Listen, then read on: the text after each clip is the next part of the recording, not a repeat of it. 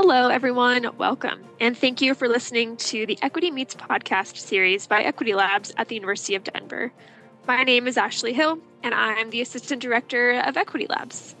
And my name is Maria England, and I am an M S W graduate intern at Equity Labs. Our show is committed to interrogating contemporary issues in diversity, equity, and inclusion across disciplines, industries, and contexts by leaning in on the expertise of interdisciplinary thought leaders and elevating the voices of those who live in the margins. Today, we are evaluating the world of arts and entertainment. As we saw during award season this year, representation has been a huge conversation. But what happens when we dig a little deeper into this large but pivotal industry? We have guests that represent varying types of entertainment and arts with us today to discuss the diversity, equity, inclusion, and justice work that needs to be done. I would like to start by introducing our guests for today's podcast. Thank you all for being here today for our sixth podcast episode. Our first guest we are joined by is, is soprano Zoe Rose Pallas. Zoe Rose received her master's degree in May of twenty twenty-two from the University of Alabama and currently teaches opera at U A. Under the tutelage of Paul Hodeling, she was most recently seen with the U A Opera Theater as the title character in Tobias' Pickers, Therese Fakim, Elsina and Elsina, and Pamina and Dai Zoberflute. She received her undergraduate degree at Florida State University in twenty twenty, where she studied with Doctor Wanda Brister and was last seen as young Alice in Simpolo's Glory Denied. Our next guest is Rebecca Rouse, Associate Professor in Game Development at the University of Hovda in Sweden. Her research focuses on investigating new forms of storytelling with new technologies, such as immersive and responsive systems. Rouse's applied design and artistic research is complemented by work in critical pedagogies, design methods, queer feminist media theory, and history of technology. Our final guest is Amberlynn Ashley, an actor in T V and film media. Amber, born and raised in Colorado, found her love of acting in elementary school during school plays. She studied theater and photography at the Metropolitan State University of Denver, where she got her bachelor's. She studied acting in London and then studied photography and French in Paris. She also started training at the Front Range Acting Studio based in Denver to transition into T V and film acting. A few roles Amber has played include an officer in A Deadly Price for Her Pretty Face, a hippie in, Qu- in Cry Macho, a soul sister wanting to dance for the Soul Train in American Soul, and even a zombie from The Locals. Thanks, y'all, so much for being here today. We are really pleased to be sharing time and space with so many awesome folks. So, and we're really, really looking forward to having a conversation about equity in the entertainment industry um, from a lot of different perspectives and kind of exploring all the different pieces of what that looks like um, in our world right now. So we'll we'll start off with um, one of our wonderful M S W interns, Maria, uh, asking asking some questions for us. So take it away, Maria. Tell us about your role in the entertainment industry. How did you get involved and interested in this line of work? Yeah, go ahead, Zoe Rose. So I will say I am I'm at the very start of my career, and um, I'm sort of grateful for this journey. I started off just in high school choir and musical theater like a lot of people, and I also grew up in church, singing church music. My mom was a church music director all my life, and Um, she just recently uh, retired. Um, she's in her mid-sixties now. But um, and growing up, you know, everybody was belting. Everybody was singing all the pop songs. And man, that just wasn't happening for my voice. um, it seemed like my, uh, not to get too technical, but it seemed like I never had great uh, like development of like like what they would call belt voice capacity. So, you know, think of your your Beyoncé's, your Katy Perry's, um, all of the great musical theater and pop performers. And so I started singing some classical music and really developing my my voice in choral music. And I figured out, oh, wow, you know, my head voice was really, really powerful kind of naturally. And somehow I got into Florida State University, and I worked with an amazing teacher, Doctor Wanda Brister, and the rest was history, I think. Opera is very therapeutic. It's a way to use our voice in like the loudest capacity possible, really. So um, that's kind of what got me started, was necessity. Nice. Thanks for sharing. I'm I'm already learning things about about opera that I didn't know. So awesome. Uh, Amber, would you like to go next? Well, mine's a little interesting. Um, I was pretty sheltered as a kid, and I went to a private school, Denver Waldorf School, for elementary, where they did not believe in T V.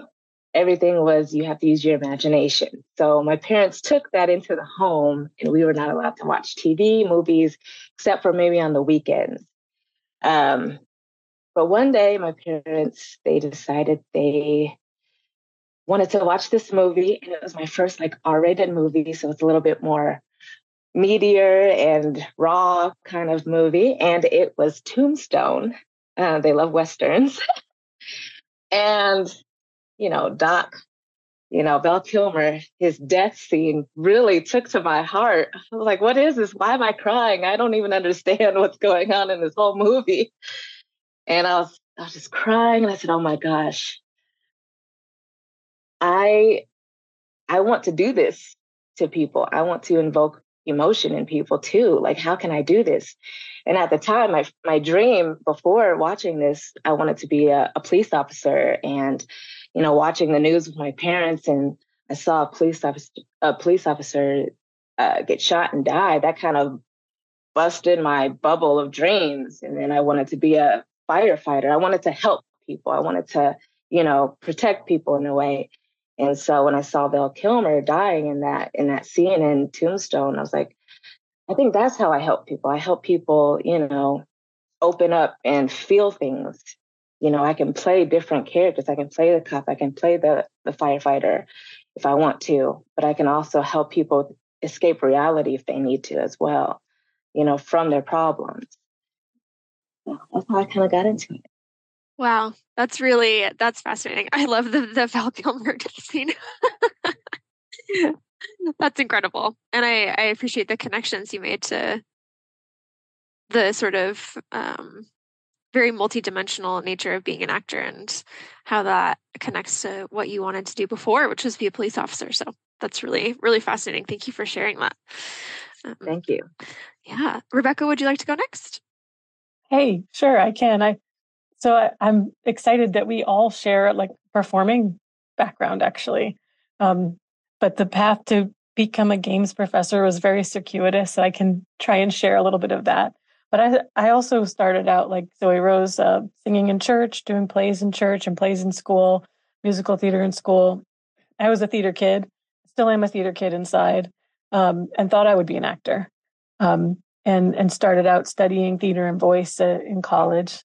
But I became fascinated with technology on stage, and then started working as a director and a playwright and doing things like casting a robot instead of a person in a play, and and just became more and more interested in how new technologies could help us tell stories in new ways, take old stories and make them new again. And then I ended up going further in graduate study so I could have access to some new technologies like augmented reality and virtual reality. So I ended up studying further. I, I never um, set out to be an academic. I never thought I would keep going to school again and again or get a P H D. That was never my dream. But really, it's been about storytelling for me all along, and it still is. I ended up in a doctoral program doing a dissertation on new technologies in theater, but the program was very strong in video games and game design. So that's where I started learning more about games and see a lot of parallels between theater and games. Um, the people on stage in a theater show are players, and the people who are enjoying a video game are also players, and creating, you know, imaginary creative worlds to experience new things in. Um, so that's uh, that's the path I took.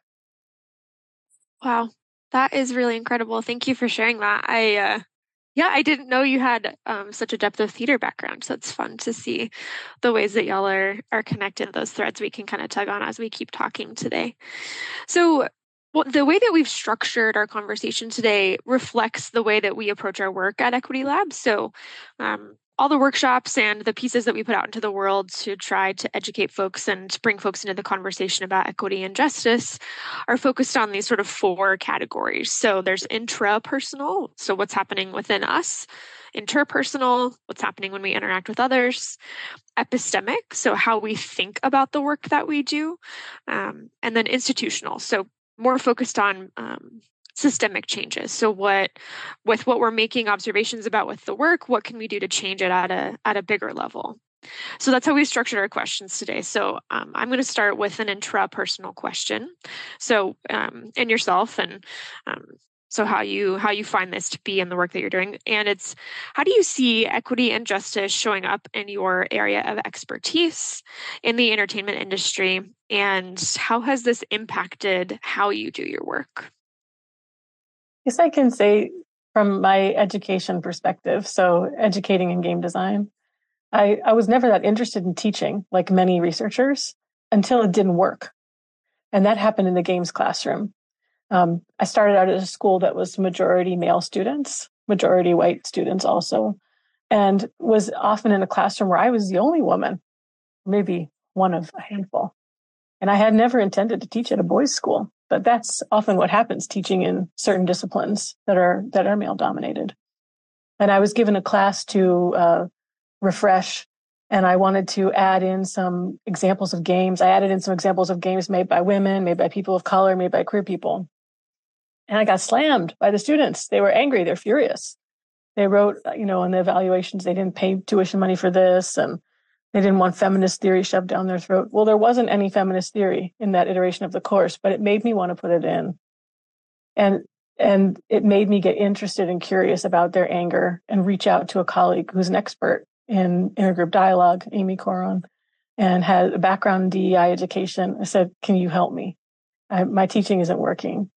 And that began a, about five-year long research and teaching collaboration with her that really is about bringing D E I into games education, uh, because there's there are huge problems. There are wonderful things about game culture, and there are huge problems about game culture, which were reflected, of course, in the makeup in the classroom, where I was the odd man out or the odd woman out.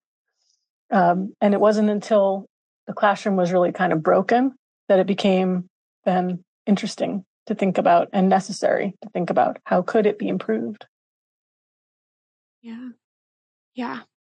Thanks for sharing that. I think it's interesting to hear you say that that the reflection from the students was we didn't want feminist theory sort of like shoved down our throats. And um, I'd be curious if you can share an example of how you, for yourself, how you kind of tweaked your teaching or how you changed the way that you approached your games classes to to include that, to include more feminist theory or to include that approach. It had it was a radical change. It was a huge change to develop the capacity of the students to meet that material and to develop the capacity of myself to be able to deliver that material.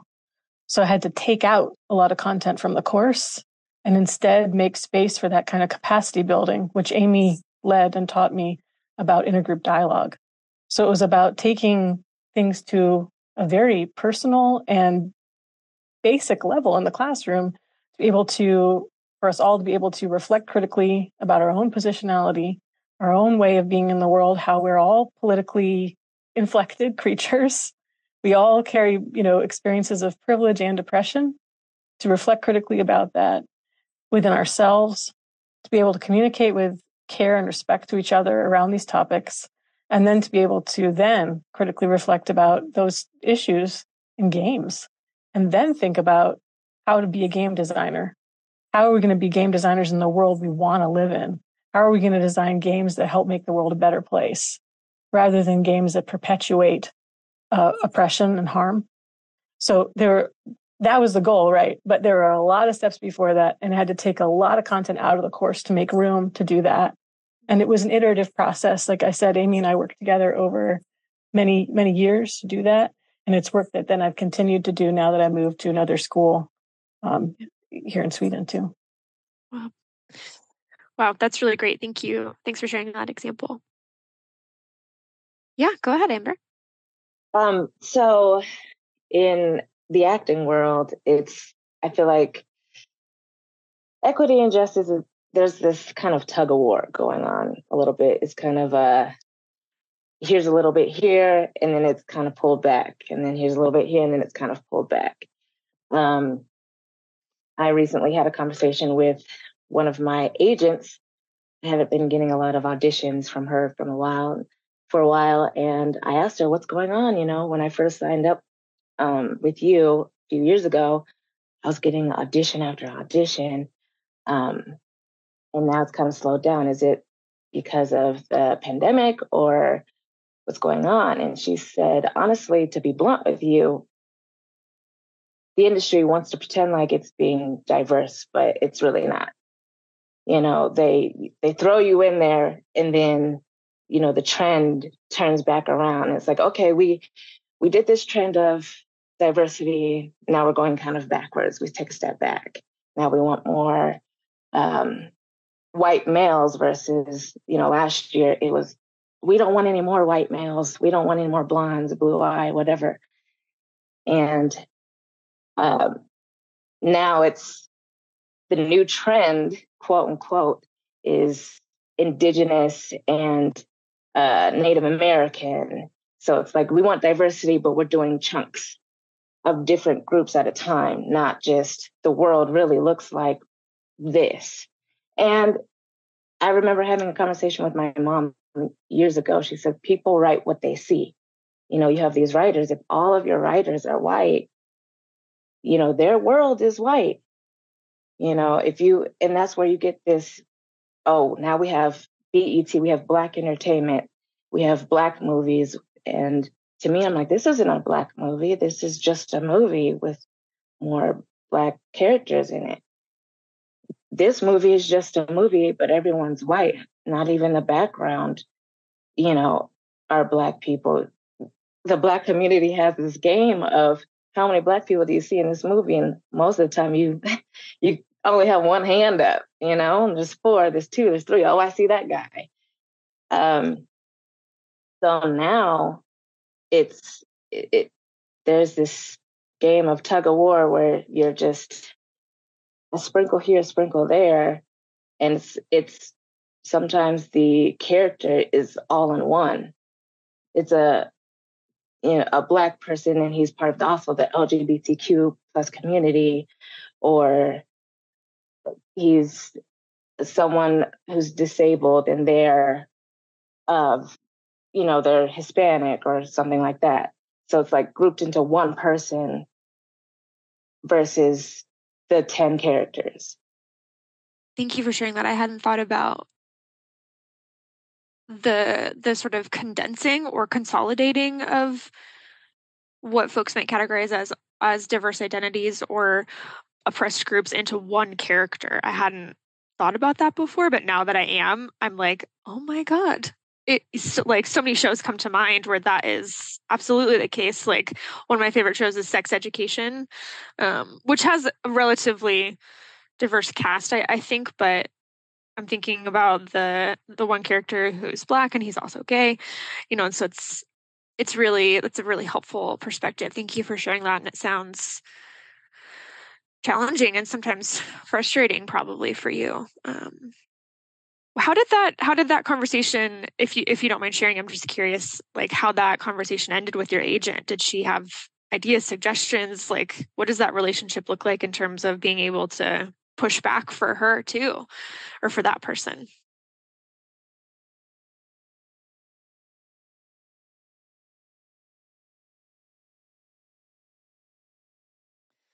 Uh, just to jump back on your Sex Education uh, part, uh, I love that show as well. But I talk to my sister all the time. A lot of B B C shows, they're all, they're more diverse than American shows. So it's kind of like they they don't pick just the pretty people either. You know, America likes to choose the pretty people, mm-hmm. and so that's just another topic. But yeah. With my agent, I respected her more just for her being honest and blunt. She's, you know, she's telling me, you know, you were, you were wanted um, when everyone's like, we want my, more diversity. We want, we want more diversity. And now in that market, it's now we want more uh, white males who portray like the racist cop or the, the lawyer or, you know, something that I can't do.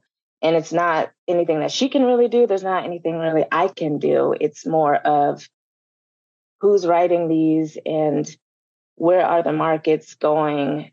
What are the trends? And for me to just being patient when it, there's a role that's being called for a young female, um, any ethnicity or a Black female, you know, the one, the people who she's representing who look like me, they're at the top of the list and she is ready to make that call. The only thing she said she can do is, well, I can open up auditions to non-speaking roles for you, but Amber, I know you're you're better than just going out for non-speaking roles, especially if you're going to drive out to a whole nother market to do it, you know? So do you want to do that? No, I, I, you know, I want you to give me the best roles possible. I don't want just non-speaking roles. I want something that's going to benefit me and that's going to help me move forward in my career. And if I have to wait patiently, I have to wait patiently. If I have to write my own material, that's what I, which I plan to do as well. And I've been working on a few, a different, you know, a few different ideas. Um, that's what I'll have to do. But I also have other markets that I'm looking forward to um, connecting with and uh, revamping my relationship with those agents. I have an agent in Atlanta, and markets do make a um, a difference. You know, Colorado is dominantly white. Atlanta, there's a there's a really big Black community, and it's funny when I had my first project out there, I had a whole culture shock myself. I'm like, whoa, I've never been around so many Black folks in my life. And mm-hmm. that almost made me feel uncomfortable. But then I also felt comfortable because it's like, well, finally, I don't have to worry about bringing my own makeup. Finally, I don't have to do my own hair. Um, and I had a shoot last week here in Denver, and I gave it a chance. I said, you know what? I'm not going to do my makeup. They want me to come clean face. Let's see what happens. And that makeup artist was from Russia. She's this Russian lady, and she did phenomenal. It's the first time she matched my skin tone. And um, there's one comment she said, though, she was like, the only thing that I'm not going to front or um, even dabble with is, you know, ethnic hair. That's the only thing that will keep me from doing the job. But Um, if you can do your own hair, I will do your makeup. And so it's just kind of like that. Let's be a team here and keep moving forward and educating each other. Yeah. Thanks, Amber. I, I appreciate that. I appreciate y'all's vulnerability. Um, I had, the other piece was like hair and makeup. I, you know, this is, it's illuminating for me as well, because I'm a I'm one of those like blue-eyed, blonde-haired white girls who's like, what's up, right? I walk into a makeup store and the things are there that I want and that I need, and it's, you know, um, it's part of being conscious of that and being smart about who else is on the set as well, makeup designers and writers, and who's who's present. So thank you, thanks for sharing that. I appreciate it. Zoe Rose, would you would you like to share next? I I just want to speak. Um, to your the those those points that you brought up um, in a few different ways. You sort of mentioned this idea of stepping back, um, stepping back from inclusion, stepping back from diversity efforts, and that's that's unfortunately so true in in the field of opera. Um, as you can imagine, opera is a very old art form. It's a very white art form. It's a very wealthy art form. I mean, its very advent was, you know, it was essentially in a palace and or out of the oratorio tradition. So, of course, it came from the white church and the white monarchy. Um, so, so, so many of these traditions still live. I want to bring up some further examples, but to speak to my own experience, it was just a few weeks ago, you know, where we have, um, you know, a pretty popular young artist forum, and there are there are a few out there on on Facebook and the like, uh, especially in Instagram, and it's a it's a fairly small community, as you can imagine, um, relatively speaking, versus, you know, like like actors, for example, um, that's a larger field. And so um, you know, somebody shared something from that somebody had shared on Twitter and Instagram story or something about, you know, we need to get back into audition rooms, and these agents need to, you know, pardon my French, but get off their ass and come back into the audition room. And it's like, Didn't we just spend two or three years making more inclusive audition efforts for people who are disabled, for people who can't afford to be flying out to New York, Atlanta, Los Angeles, Texas?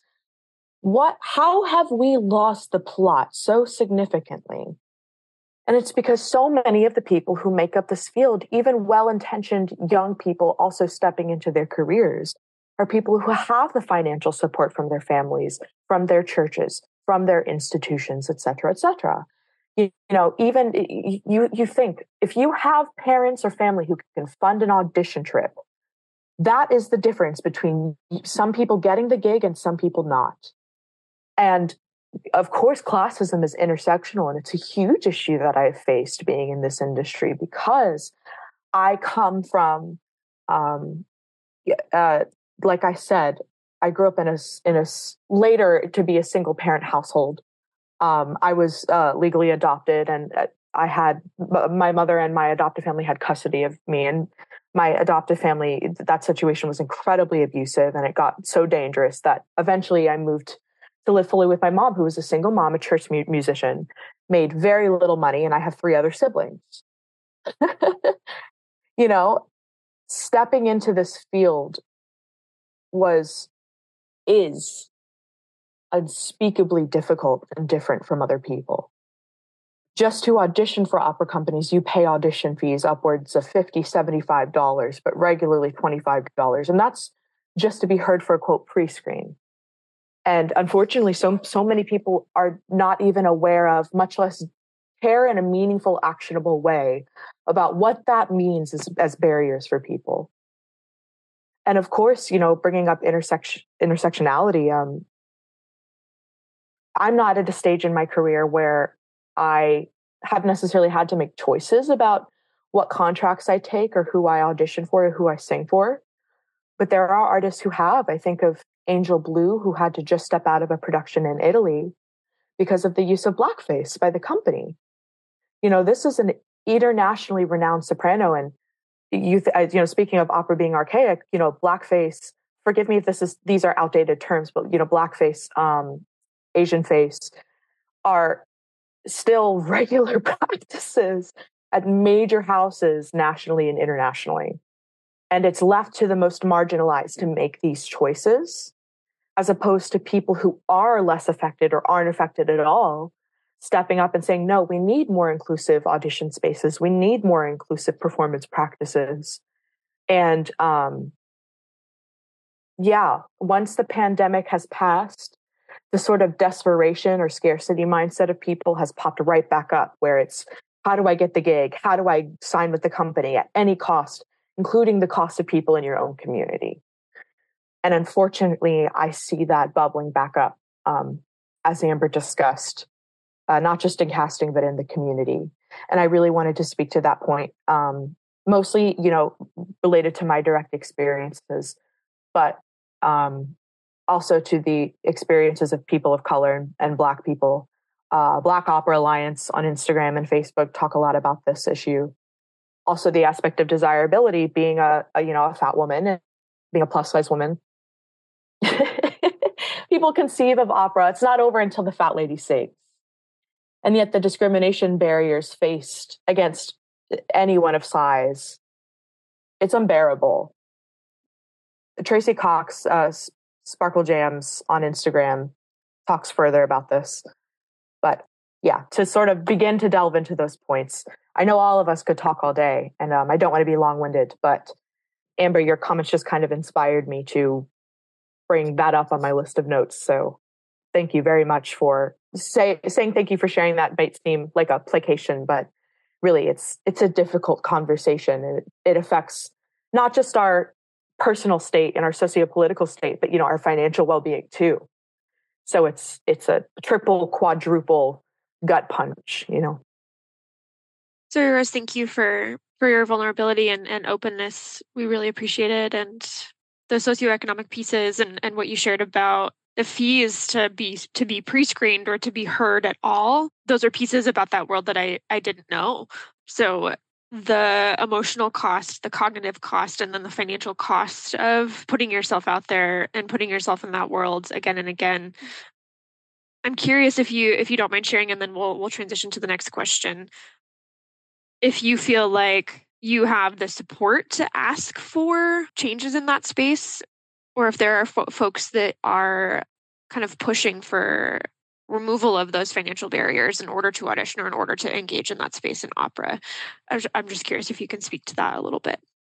Yeah, so there are uh, there is a collective or two that I've written down here in, in my notes to make sure to mention. Like I said, Black Opera Alliance, you know, they sent out this amazing letter to major opera houses all over the country, you know, about diversity and inclusion in, in casting and in canon choices. Um, that is repertoire choices, what operas are even being performed, and, you know, about people of color and Black people being included in these spaces. And there, that effort was just incredible. There has been a noticeable change within the past couple of years because of these efforts. And I think that's, I mean, what they've done is so risky because these are artists themselves. And, you know, you never want to be the difficult singer, the difficult artist, the difficult professor, whatever the case may be, the, you know, subversive one, I should say. And so these are people putting their own artistic careers, I guess, on the, on the line, for lack of a better term, to make way for, for this inclusion. And another group is um, the Soloist Collective for Emerging Artists. They run surveys like financial questionnaires, application fee trackers. They reached out to companies and, you know, asked what the purpose of these application fees are. Did they plan to remove them for the pandemic and thereafter, or reduce them?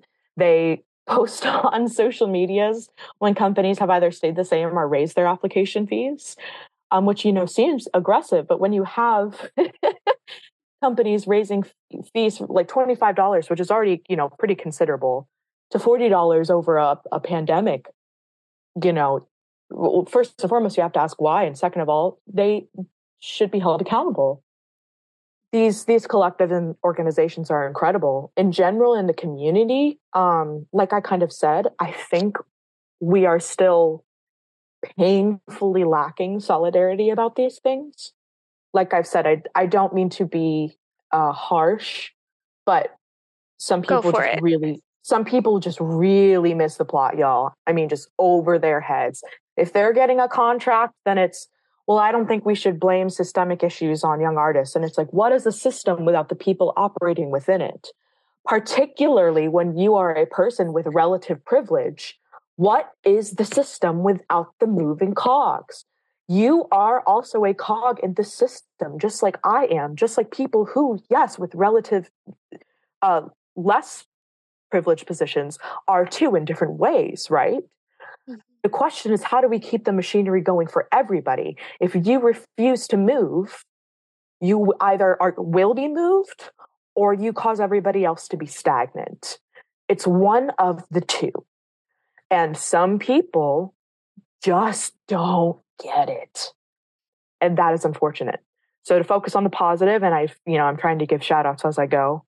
Um, oh, A G M A is our union. Of course, joining a union is incredibly difficult and expensive for young singers. And young singers are the most vulnerable. Um, mm-hmm. Amber's nodding because I'm sure she knows, and I'm sure Rebecca knows too, but expensive, timely.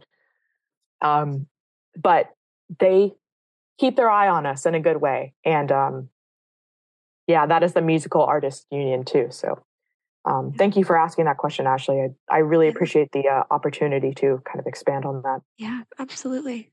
Absolutely. Well, I'm going to let Maria um, take us into our next question. I just wanted to say this is like, this is wonderful. This is an excellent conversation. So thanks y'all for for what you're sharing so far.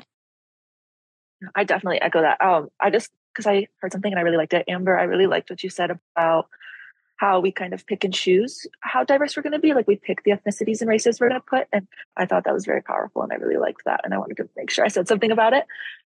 And yeah, I think this is a great segue into our next section, which is interpersonal, which is kind of the way that you communicate with others.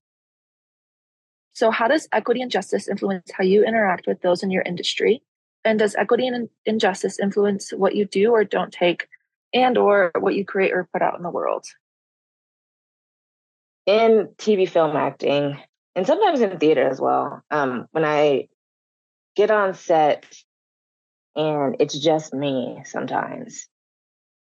Uh, as an African-American woman, it's sometimes I get really uncomfortable. Like you, and it's like, how's this going to affect me when I go, when it's my time to be in front of the camera? And where I feel like I can't ask questions or I can't get comfortable with even my scene partners because I don't know them. I have to try to play this like happy-go-lucky. I feel like I have to play another character of myself. Happy-go-lucky. I'm I'm a safe person to be around. I'm I, I might have something in common with you, so let's get to know each other. But I got to put on this smile so I feel like I'm approachable to this other person. And it affects me because I'll walk on set and sometimes I feel alone. I'm like, do I just sit here and read my script by myself? Um, I don't really have that much in common with people sometimes. And then I don't always want to talk about issues or in the in the industry all the time with somebody just to connect with somebody. Like, yeah, this is, you know, my first role. And uh, I know my first like three or four roles getting into film, they're always the Black best friend. And, you know, I had to always be the, the Black best friend and I'm only there for a few minutes. How many roles have you done? You know, kind of questions or act, you know, acting out with the other person.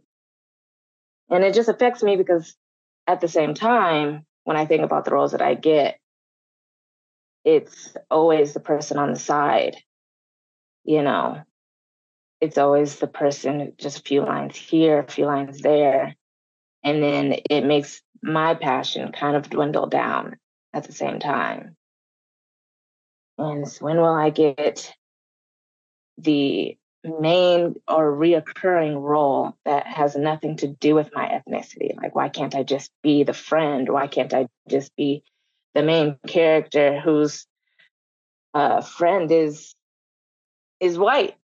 You know, and the first time I saw that was Disney when Raven Simone played That's So Raven. Some, you know, is that a Black show or is that just a Disney show? You know, and now you have all these the other shows where you have, you know, three people who are white. You have a, a Hispanic friend and a Black friend, and then you have transgender, and then you have someone who's, you know, disabled. So it's, then it's almost like you see these new shows where it seems like it's they all try to put everyone in one, like it's thrown in your face. Like, okay, there's a lot of people going on. You guys, now it's very clear and too much. Like you did it on purpose and it doesn't look believable anymore. So it influences me because, you know, I I want to, when I'm writing something, like something in my mind, I I don't want to just like have too much, but I also want it to be realistic. In my world, yeah, I'm in I'm in Colorado, it's dominantly white, but in my world, in my eyes, I go home and what I see is Black. But when I go outside, half maybe even more of my friends are white, and I'm okay with that because that's what I grew up with. You know, it's almost like I have to be okay with it.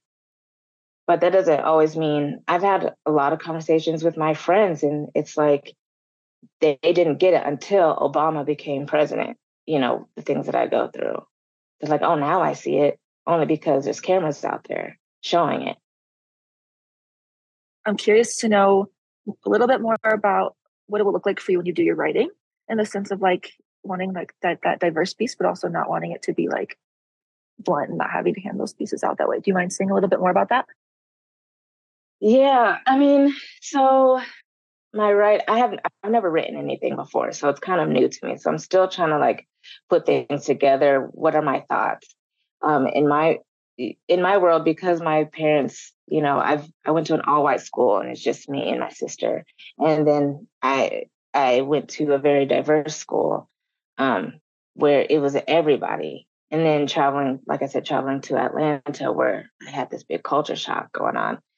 Um, one of my ideas for this project that I want to do, it's I'm thinking of naming it like America's Nightmare, which is mostly just like this reverse role in um, in the world. What if this this uh, white woman, main character, wakes up and one day the world is, oh, we're scared of you. And, you know, everyone in the corporate world, they're all Black. Everyone who can control everything, everyone's Black. So everything's kind of reversed, you know, of like, you know, slavery, ap- after slavery, you know, where the, the not the white woman, the white person is the minority. And we're all scared of that, you know, that person. And she, you know, before she woke up, everything was in today's world, you know, everything was how it is today. And then she wakes up this one day where everything is just completely flipped around kind of thing. It's like, is this America's nightmare where Black people took over, you know, kind of thing? Or, you know, minority groups took over, you know, like what would happen? Would the world freak out? And it's kind of just like, who who's in my group of people that I can trust with this project, who can see this, not get offended or be sensitive. We, we're in this cancel culture, and it's kind of like, you know, how far can I take it? How far can I push? And who can, you know, you have other groups. I have my group of friends. I have even my family. We're so colorful. So I, you know, I, I have an Asian aunt, and I have a, you know, I have a whole bunch of white cousins, and, um, you know, just a whole bunch of different people. So in my world, I see everybody, and it's like, how do I put those minority groups though in the front um, without being too obvious? I was just really uh, inspired by a lot of what you're sharing, uh, Amber, and then also Zoe Rose, what you were sharing earlier, and hoping I could pick up on a couple of threads and try and weave those into answering the question too. I think the way, Amber, you were articulating that fear, right, of the nightmare of oppressive systems being flipped, that is such a powerful fear and does so much terrible work, I think, to contribute to what Zoe Rose is talking about when she's saying people lost the narrative, right? Because why do they lose the narrative? I think a lot of that is fear. And it's been interesting moving countries. I moved here a couple of years ago to Sweden from the U S, um, where there you might hear in the news all the time how great Sweden is in terms of progressive politics, and it is progressive, but it's still humans. And um, they have their own problems here, socially and politically, in terms of power and oppression. I would say they're farther along than the U S in terms of gender equity, specifically in terms of advancing women, specifically in the workplace, for example. But it's interesting to see how I perceive as an outsider men having responded to that, which I think, so I, I love your story uh, that you're going to write, Amber, about the white woman's nightmare that she wakes up and she's the minority. But I think men, some men in Sweden are living that nightmare where they look and see corporate boards or other places of power, and more and more women are taking space there. Here, you know, there have been uh, quotas and things mandated by the government to make that space, make that possible. But I think while most men probably felt goodwill towards that, they never did the next step of thinking, how would they change? What would they do to be different, right? So they could only imagine a system flipping oppression. They could not imagine, or culture could not imagine, something better where there would be equity for as many people, right? For everybody. Somehow that wasn't imagined. So there are problems in society then where men are sort of absent. There are problems with men's mental health. It's complicated. So that nightmare about uh, oppression flipping, and the work that it does is really um, powerful and sad. And I think the arts and entertainment, actually, like uh, you were both talking before, Zoe Rose and Amber, about like wanting to help people through opening up in different ways. I think that one of the most powerful things entertainment can do for us is help us imagine beyond, like beyond binary oppressive systems. Help us imagine something better where we could all have a place at the table. How could that be? What could that look like? Uh, because I don't think a lot of people are imagining that necessarily. Another thing I wanted to connect in with that you were saying, Amber, was about being on a set where maybe you're the only Black person, the only Black woman, and your scene partner is wondering, like, you know, how many parts have you been? What have what have you done? Tell me your C V. I totally relate into that. Uh, in in games, it's mostly men, and uh, also, you know, in in higher education, in that field, it's I'm always cred. I call it cred checking, getting cred checked, and even by my students sometimes. Um, and oh, that can be exhausting, can't it? Feeling like you've got to prove yourself again and again and again. And I've just become kind of used to just consistently being underestimated. For example, I've been working with augmented reality since two thousand six, but I let men explain augmented reality to me all the time because I'm tired of then saying to them, this is my C V and I know it. Um, it's exhausting. On the other side, I think, and it's difficult, I think, also to access leadership positions because of that. People are always underestimating. On the other hand, I, there's places where I have lots of power in uh, in my job, and and um, that would be in the classroom for me.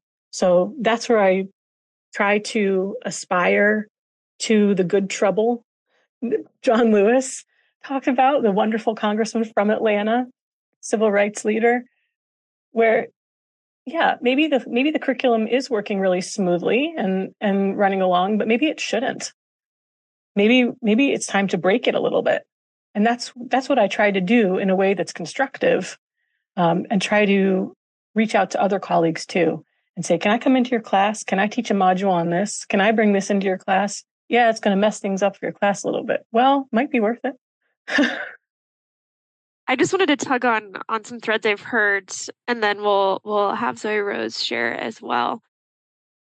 Part of what I'm what I'm hearing with with all of you, and I think this is a shared sentiment with everybody on this on this recording right now, is the emergence of individualism from, you know, white supremacy and capitalism, and um, how that shows up in the places where where all of us work, and the sort of solution pieces that I'm hearing from all of you include mutual aid and community-oriented efforts and a more horizontal community conversation. And so I just want to make that really obvious for the listeners that, like, that is like a Black feminist framework. It is an Indigenous feminist framework. It's a queer feminist framework to approach all of the facets of the work that um, that y'all are doing, to be community oriented and to be rooted in what bell hooks called a, like a, a a democratic education that is rooted in reciprocity um, and not hierarchy. And so I just wanted to, like I said, make that really obvious to listeners. Um, that not only are you all incredible in your fields, but that you are really tapping into those pieces um, to do to do the best work, not just for yourselves, but for your communities. So I just wanted to share that.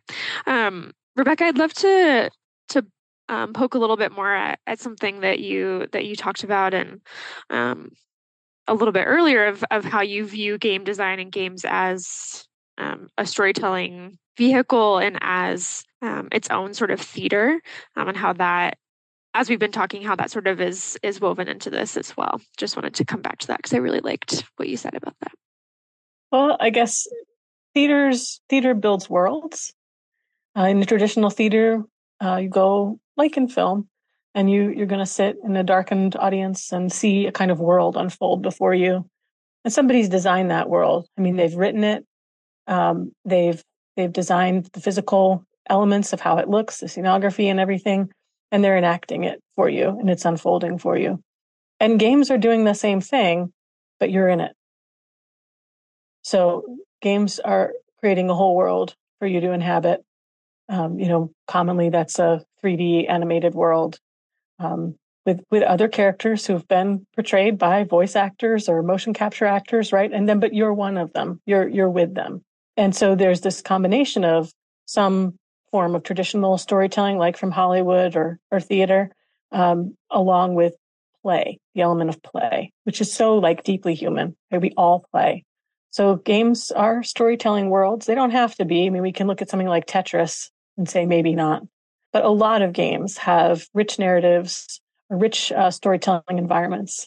And I think there's huge potential there to help us imagine better. I mean, I think there's a shocking number of games and stories in film and theater today that are really negative, that are um, what do you call it? Uh, you know, post-apocalyptic nightmares, right?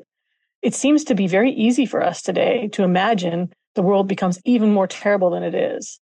I think the real important challenge is, how can we imagine it better? How can we imagine that it could get better? And that's where I think entertainment can play an incredible, vital, healing, even spiritual role for us uh, to, to try and inspire us to think better, to imagine better, a better future together. Thank you. Yes, I love it. I'm a big fan of speculative fiction, and I read that kind of stuff, and it's it's really cathartic to imagine what it can look like if it gets better, when it gets better. Um, so I appreciate you bringing that into the conversation. Zoe Rose, would you would you like to share? Rebecca, I just want to say that I play a game called Never Alone, and it's um, basically a video game about Native Alaskan culture. And it's so funny. Um, my boyfriend and I first decided to start playing it because the um, initial graphics, uh, like the title screen, the fox that accompanies as a sort of familiar, the character looks like my dog, who's a husky, um, an Alaskan husky.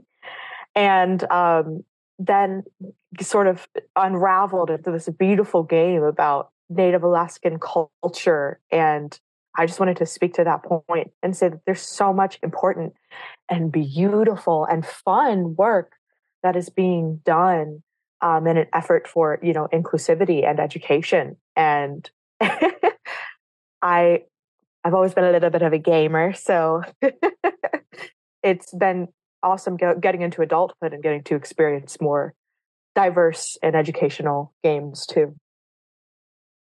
So I, I know that I've discussed it in bits and pieces before, you know, um, about how does inclusivity affect the way that I might interact with people in my community, and of course how it affects what work I do or don't take. Like I said, I'm I'm I'm very much a fledgling. Um, I sort of reached my academic zenith just last year. I was twenty-three with a master's degree. Yay! So. Um, I'm I'm very young for opera, and I was young for academia, and I am young for academia being a professor. And I try and take the opportunity to impart things to my students about their identities and their lived experiences. So w- what opera is, is of course the loudest sound a human can make. You know, what we do is without amplification. There's no microphone, and we're filling entire halls with our voices. And for people who have experienced marginalization personally or politically, this can be a really therapeutic experience to both create and uh, perceive opera, because it's very visceral. It should be very visceral. And um I think for people who have been denied the opportunity to speak or to be loud, for stepping into this genre of singing, musical theater too, because musical theater is is much objectively much more diverse in terms of the stories musical theater has shared by by way of the repertoire. I want to give them the opportunity to explore their voice and their sound, and it's very emotional for these students. Telling one of my students, who's a young Black woman, and it's her first time really having voice lessons, and she's always had a gift, but basically repeatedly reminding her that she has the opportunity to release and to, you know, make good noise, you know, speaking of good trouble, just good noise, a joyful noise for those of you who are churchy like me. And I'm getting emotional just talking about it, because I've seen the change in them, both as students and as people. And I know that they can go and carry this out into the world, whether they do music vocationally or not. And they absolutely have potential to, but if they decide to do otherwise, it changes their lives. In terms of my colleagues, like I've said, I have so many people who understand marginalization, oppression, classism, as they attempt to breach, as I should say, the industry. And it really is a breach. Like, I'm so sorry. Um, immediately, unfortunately, my mind went to like the absolute craze awfulness of the insurrection and just sort of like, like marginalized people pounding at the doors of opera, like, let me in. Um, breach. That was such a dramatic choice. I love it. It's a great word. It really is that. And there are people who have experienced less or relatively no barriers, like I said, by way of uh, financial support, by way of, of course, being men in the industry. Um, men, the the statistic at this point is at least four to one. So you have four, I should say soprano, mezzo, contralto voices, because of course, people who sing these fachs are not, do not always identify as uh, cis women or women, period. And also you have, quote, countertenors, um, even s- people who identify as cis men whose voices are suited for soprano, mezzo-soprano repertoire. Um, four to one, you know, soprano, mezzo-soprano, contralto versus tenor, baritone, bass baritone, et cetera. Meanwhile, the things that are being chosen as repertoire are still traditionally, you have the main soprano or two sopranos, and then the influx of, of male characters or equitable roles. And ter- so you might have like two or three soprano, mezzo-sopranos, and then two or three baritone, tenor, et cetera, et cetera. Now, when you have, and you knowingly have, a four or five to one ratio, you would think companies would say, okay, we need to start making some changes in terms of what we're programming so that, you know, people can be cast and go forth and, you know, at bare minimum, make money, but to increase the size of the community and inc- inclusivity. And that's just not happening. Um, and again, the people who are not affected by it, which is widely, as I said, people who sing tenor, baritone, bass baritone, bass re- repertoire, respectfully don't care as much.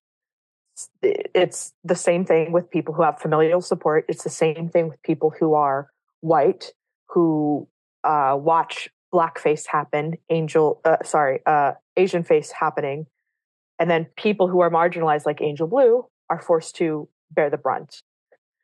And it creates an environment of resentment, to be quite frank. I walk into a lot of rooms and I share a lot of spaces even online with people, and it it's frustrating. And as I've said, it's resentful because it's just a matter of, I'd love to say it's that you don't get it, but you do get it and you don't care. And it's inspired friends and I to consider our own performance opportunities. Um, I have a, a, a friend um, who is, you know, queer, ge- very gender nonconforming, um, and they do, of course, drag, and they do opera functioning as a cis man, and that's really, really difficult for people like us who are queer, who don't care to abide by a binary. So we have things like all fucked up, which is a play on the, of course, all fucked up, all fucked up, um, where let's say I wanted to sing an aria from La Bohème, or I wanted to sing an aria from Die Zoberflute that would normally be given to a baritone or a tenor. I can sing that in appropriate key or register for me, and vice versa. Let's say uh, he wanted to sing um, Musetta's Waltz, for example. Sort of turning the repertoire and canon as a start up on its head, um, because that's what we have power and control over for the time being. Um, you know, I can't go and make people care. I can engage in discussion as much as I can and be frank with them and say, I think you're really missing the plot here. And I, I do that. But um, let's be clear, I do that regularly um, and harshly. But in terms of actionable things, um, it can it can feel powerless. It can feel powerless. Ugh, y'all, I'm gonna cry. It's fine. I I appreciate what you shared about Zoe Rose, about how the tool of opera as a tool of catharsis, um, as a way to make good noise. I really connected with that, and that um, I grew up in the church, so I, I I hear the like make a joyful noise. That's familiar to me. Thank you for joining us for part one of our podcast episode, Equity Meets Entertainment. Join us for part two, where we discuss the big picture of arts in the entertainment industry.